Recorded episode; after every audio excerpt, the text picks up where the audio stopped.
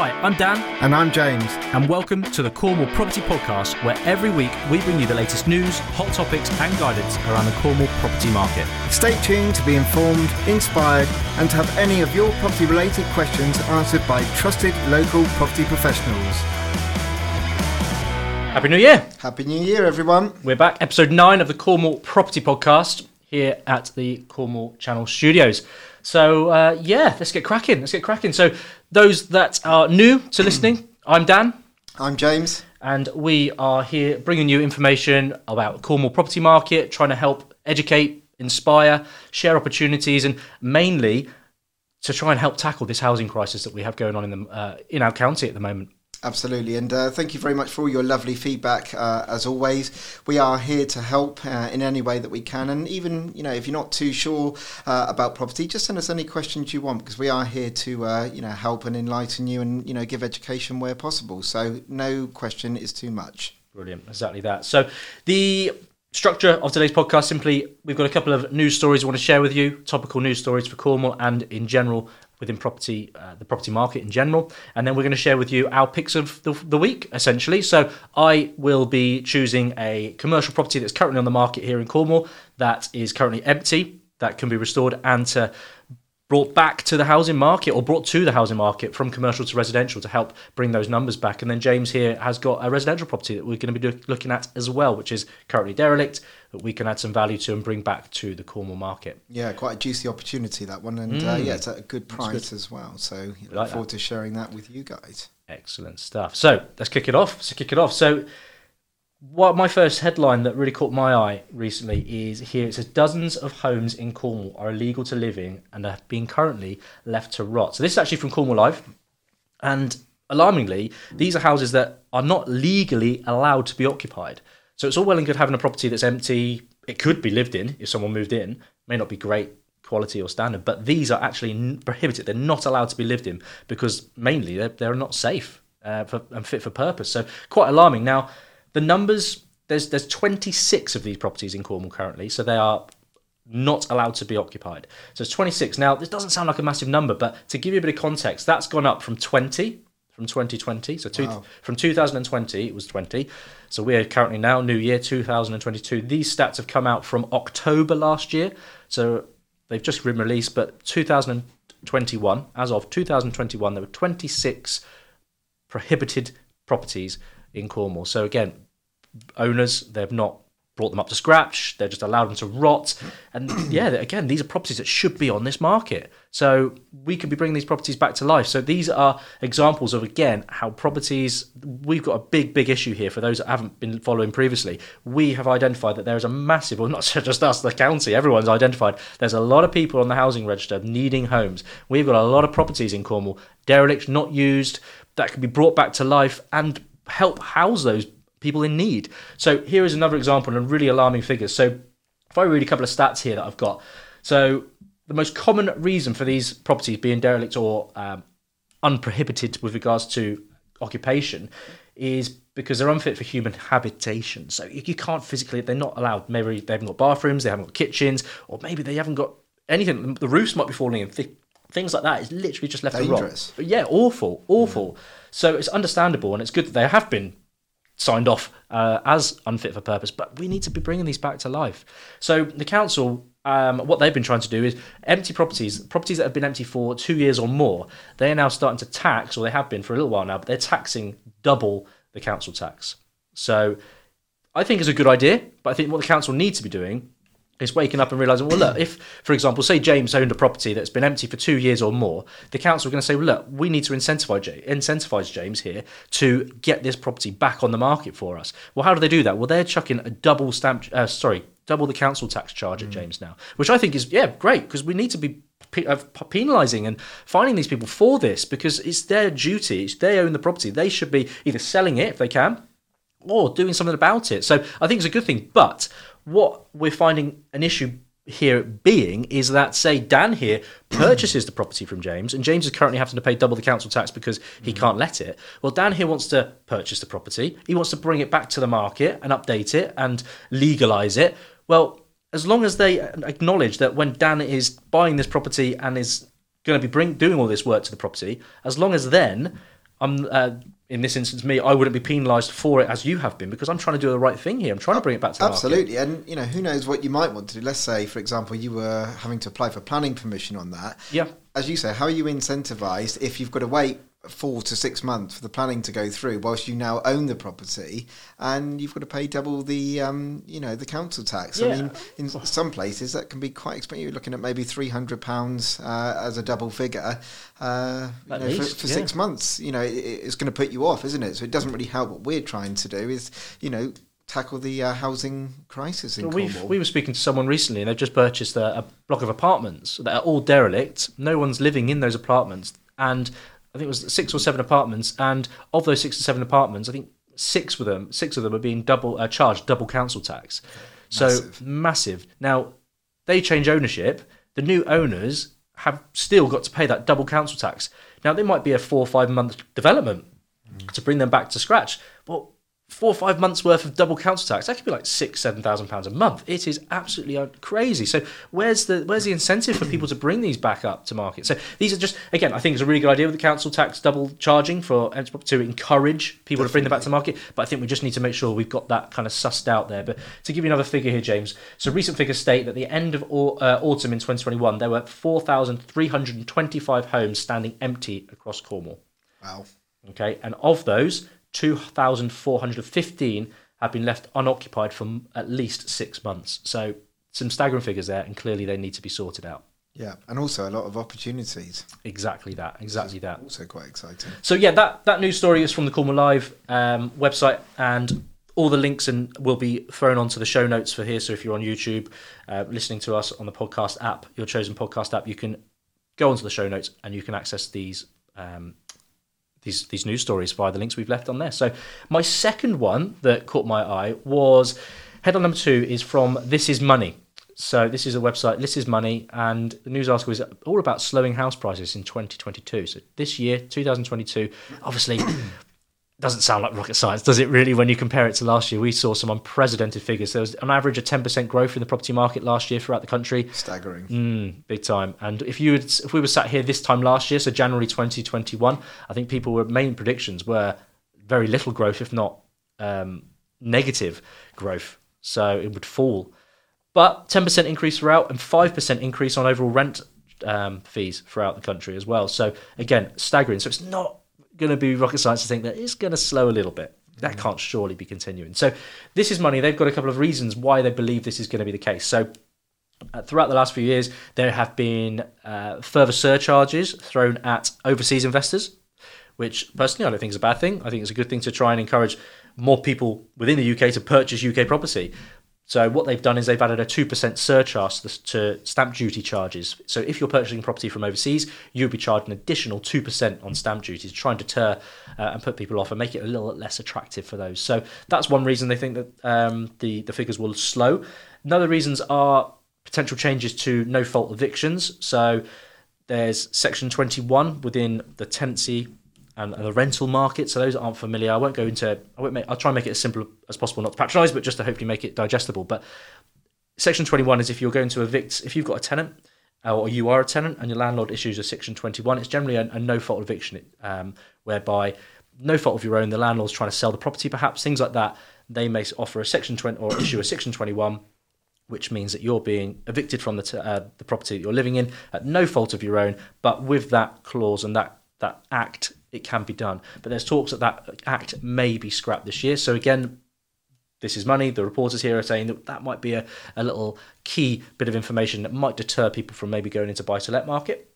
Another one here is uh, the, the potential increases to the stringency, should I say, how stringent they are around EPC ratings, so mm-hmm. energy performance certificates. So, as we know, we're trying to go green. The UK, we're, we're trying to make lower our carbon emissions. So, by doing that, there's incentives now, and James has touched upon it on previous podcasts as well. And it might be something that we can touch again in a bit more detail in future. But there are more incentives now out there to encourage owners, how homeowners or developers or, or investors, etc., to make their properties more thermally efficient. So your EPCs, they're trying to encourage, for example, mortgage companies are now giving better interest rates to those properties that have better EPCs. It's similar to the I relate this to that the car emissions. The more economy friendly eco-friendly your car is, electric cars, you're not being taxed as much. And similarly, they're looking down this sort of route with the EPC side of things. So the more eco, uh, the more eco-friendly your home is, the less you're going to be charged potentially on particular mortgage products. So again, these are just different reasons. Um, and again, it, these are just little reasons why it is predicted that the, the, the growth will slow this year.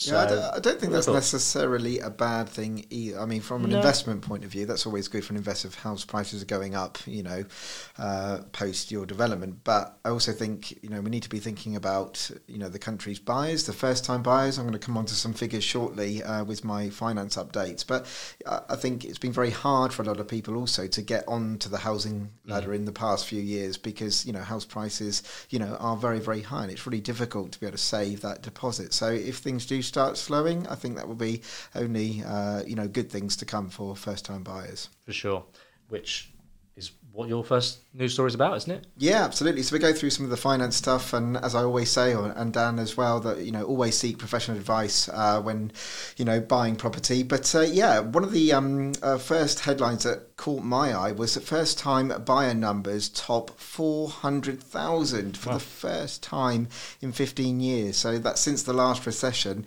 and I think that's a really really positive sign to finally see that first time buyers can get on the market. Um, uh, uh, well, on the sorry, but previously in the last couple of years deposits uh, were really really high but finally we're actually starting to see some kind of ease now that there are 5% deposits available and 10% uh, i know two years ago the you know the minimum amount you had to put is 15000 pounds down now if you look at you know, where you're on a sort of two hundred thousand pound average house price, you know, that's a lot of money for you know two individuals or a single person to sort of bring together on their own. So I think that's really really positive. Uh, some other uh, facts that I've got here. Uh, this is the highest number since the financial crash in 2008, when the average transactions for first time buyers hovered around the 200,000 mark. So that's, you know, over uh, double. The exact amount actually was 408,379 in 2021. So things are going in the right uh, direction for first time buyers. And it's also sort of said this, the reasons for this is falling unemployment, low borrowing costs, and low deposit schemes are said to be the drivers of the healthy increase. And we all know last year was very, very attractive where they had the um, stamp duty relief. Oh, it was a massive amount of stimulus in the market. So yeah, it's it's no surprises, I suppose. But at the same time, you've got to take action and make use of that, haven't you? Yeah. So no fair play, and uh, that's great, brilliant, because these are targets that are set by the government, and that's what we want to be seeing is people buying their own properties. Brilliant. Absolutely, and this brings me on quite nicely to my second headline with you know affordability. Now, is is it surprise or is it not a surprise? For, for me, I knew that the uh, the base rate was going to change at some point from when we last did our podcast prior to uh, Christmas, and rest be assured, we saw it happen. 0.25% increase in December. Dan, was that a surprise to you? Well, no, to say it's been they well, they were talking about it for months, weren't they, previously as well, um, and they were flirting around the figures, but no, not surprised at all, not surprised at all, and it, it needs to happen, didn't it? Yeah, absolutely. Uh, so the Bank of England and to the you know the press has unexpectedly raised interest rates for the first time in three years amid growing concerns over inflation. So inflation was a major point because I, since they got the Omicron variant, they were going to actually you know put on hold the the bank base rate increases and wait till the spring. But because of inflation, they were so worried that's you know was the main driver for it going up. Uh, the increase uh, will add to financial pressure on households with variable mortgage rates. So people that are coming to the end of their uh, well, they've never been on a fixed term. They've just been following the base rates. It's the affordability there, so their rates are going to go up. Uh, and we all know what's been happening with energy prices. Uh, you know, gas prices actually doubled uh, in the last year, which has put a lot of houses under strain. Now this you know base rate increase, so people on variable rates are going to struggle with that as well. And also, with inflation at the highest rate for a decade, uh, the bank warned there was unlikely to be any reprieve over the winter month for soaring energy costs, driving up from the rate from 5.1% uh, to the present now at 6%, uh, and then thinking that it's going to go up to 6.5% in the spring. So, like, with gas prices doubling, they still think that they're going to be, uh, you know, increases to 6.5%. And the government actually had a target down of 2%. So they're behind by treble. I mean, what's your views on that? it's just where does it stop? Where, where when do we stop? It's uh, it just for the people, especially I think those on the variables as well, really need to make sure they're they're on the market. They they know what they're doing. They know their numbers. It's, it's difficult, and you can understand why people are worried and people are concerned. And again, it's just you've just got to budget. That's my massive advice: is if you get a chance, go over your numbers find out what you've got coming in every month. Hopefully, you should do this regularly anyway. I know I do. Just what have you got coming in income wise? What are your outgoings? Where could you maybe cut some of your income, um, your outgoings? Just save yourself a little bit here and there. It will make a big difference over the long term. But yeah, it's a real shame, especially when you're paying more but not seeing anything different in your life, are you? Absolutely, and we all know, sort of, you know, for landlords that have uh, HMOs, house of multiple occupation, where the landlord is paying the bills, so they give each room at an all-inclusive price. But for you know, you, have seen it before, Dan. Like people in the summer, uh, tenants, you know, because they're not paying for the bills, they're not precious, so they've got no. the, the, heating banging out in the. Uh, in you the can see where it's going to go, though, don't you? It's the the landlord will never lose out because yeah. what the landlord do, well, naturally, rents. the rents are just going to go up. So it's just going to end up making things even worse um, than they already are. So yeah, real shame. But again, it's not a lot we can physically do about it. We just have to learn to to budget ourselves, work at different ways around it, and um, do the best we possibly can. Absolutely, but uh, we shall see over the next coming months whether that base rate uh, is going to have another increase or not. But uh, I think people need to be prepared for that because all of this money that's been borrowed for the pandemic, uh, it's got to be paid back somewhere, and we all know it, it goes back to the taxpayer. This is it. Right. So moving on. We're going to now just quickly go through two properties that have caught our eye this week. And I am going to go for a commercial property, and James is a residential. So if you are viewing the pod, well, watching the podcast on YouTube or any video channel, then you can see on the screen the property. If you can't see it, if you go again into the show notes wherever you're listening to us, you can access the the Rightmove links and you can see these properties in, in your own time. So, first property that caught my eye is uh, it's a lovely commercial property in Helston. It's a beautiful period property, and it is currently its use class is as office space. So these are offices in Helston that are not being used, empty offices. So if I go through a few photos for those who are able to watch, you can see here beautiful period property, some old sash windows. It's got some garden space as well. Period features inside with uh, cast iron fireplaces, some lovely views in certain aspects. But again, real prime position there. So really caught my eye because I just I personally love these period properties. So it's on the market for three hundred fifty thousand. It's with Stratton Creber. And the key bit of information here, I personally it might be a little bit steep, but the reason they're pricing it at what they have, um, they're arguing that they've now got planning for this conversion and change of, change of use from commercial to residential. So it is currently an empty commercial building they have got planning in place to bring it back to to its original use, which would have been a residential property, and is planning now in place for the use of a three bedroom house and a one bedroom apartment at the rear as well. So again, an opportunity here to to bring an old empty property in Cornwall from the commercial market over to residential and can house potentially four people three in the house and one in uh, the bedsit or more. So again, just thought it was a nice opportunity there for someone potentially. Does look good. I would be surprised to see what price that actually does go for. Because, like you said, mm. I think mm. it is a little bit top heavy, but you know, uh, I can see why the justification there is with the planning permission already granted. Massively, so. a lot of the hard work is already done, but you've got to make sure you do do your due diligence as always, and uh, yeah, get the surveyor around there, check it. It's not listed, which is good news as well. So mm. some hurdles there you haven't got to worry about, but it's an old building that there's bound to be a few curveballs thrown in there when you're starting the refurb. But, but it does mean we can get it brought back to the Cornish market, which exactly is nice. That. Right, that brings us on to your residential, James. Yeah, I've got quite a nice uh, opportunity here. It's on mm. 8 Roach Road in Stenalees, just north of St Austell. It's a four bed, semi detached property just be warned here. Well, not so much warned, but it is an auction price. And when I say the warning, there, they always put the guide price, uh, you know, quite low because the idea is to get, uh, you know, bums on seats in the auction. So they put an attractive price in there. But the reality is, it will probably go for quite a bit more than one hundred and forty thousand. But that also does depend on who's in the auction room and who's wanting to buy and the demand there. But like I say, it's a development opportunity. It's a full renovation, uh, which gives a chance to add value, of course, and bring back to a good size four bedroom family home. And it's got the uh, the massive assets there of a nice garden and parking as well. Uh, it's also got a couple of notes on there, which is quite nice to know. It's got a it's clear of a mining search and Mundic test. These are you know quite uh, often you know problematical issues that investors kind of are a bit worried about when buying at auction, but uh, have that already there on the uh, details is quite nice. But I think this could be worth quite a bit more than you know, even if it went from 160 to 180. I think there's still money to be made on that deal. For sure, yeah, and it's currently on for those interested. It's on with the auction house, Devon Cornwall, and it is on an online auction on the 17th of February. But again, it's one of those. I, I, I really hate listings where they don't put the floor plan. I just really want to see the floor plan of this one Yeah. because it looks. I think it's quite good though in a way because it does incentivize you to go out there and see it. I'd, so many times I see on like Homes Under the Hammer where people actually they bid on properties that they haven't even seen, Oh, which sure. is yeah. But I know what you mean though. That bathroom is huge. But no, yeah, brilliant opportunity there. Some some great value to be added. But again, you can see here EPC band of an F, so it's a very low EPC. Some great opportunity there to add some value just in upgrading thermals. So um, fantastic. Yeah, well, brilliant. Well, that brings us to the end of today's podcast. So again, thank you so so much for listening. If you want to follow us, you're more than welcome to follow us on Facebook at the Cornwall Property Podcast. You can catch us on um, YouTube, Spotify, your chosen podcast media. James, how can people get in touch with us? They've got any questions for us? Uh, they can go onto the website, uh, cornwallpropertypodcast.com, and as always, as Dan said, you can go on our Facebook page uh, at Cornwall Property Podcast and just uh, send us a message on there. But uh, we look forward to always hearing any interaction with our uh, listeners and viewers. Yeah, brilliant. And we urge you just to please subscribe, leave us a little review, and uh, hope you've enjoyed today's podcast. Thank you for listening. Brilliant. Thanks, guys. Bye bye now.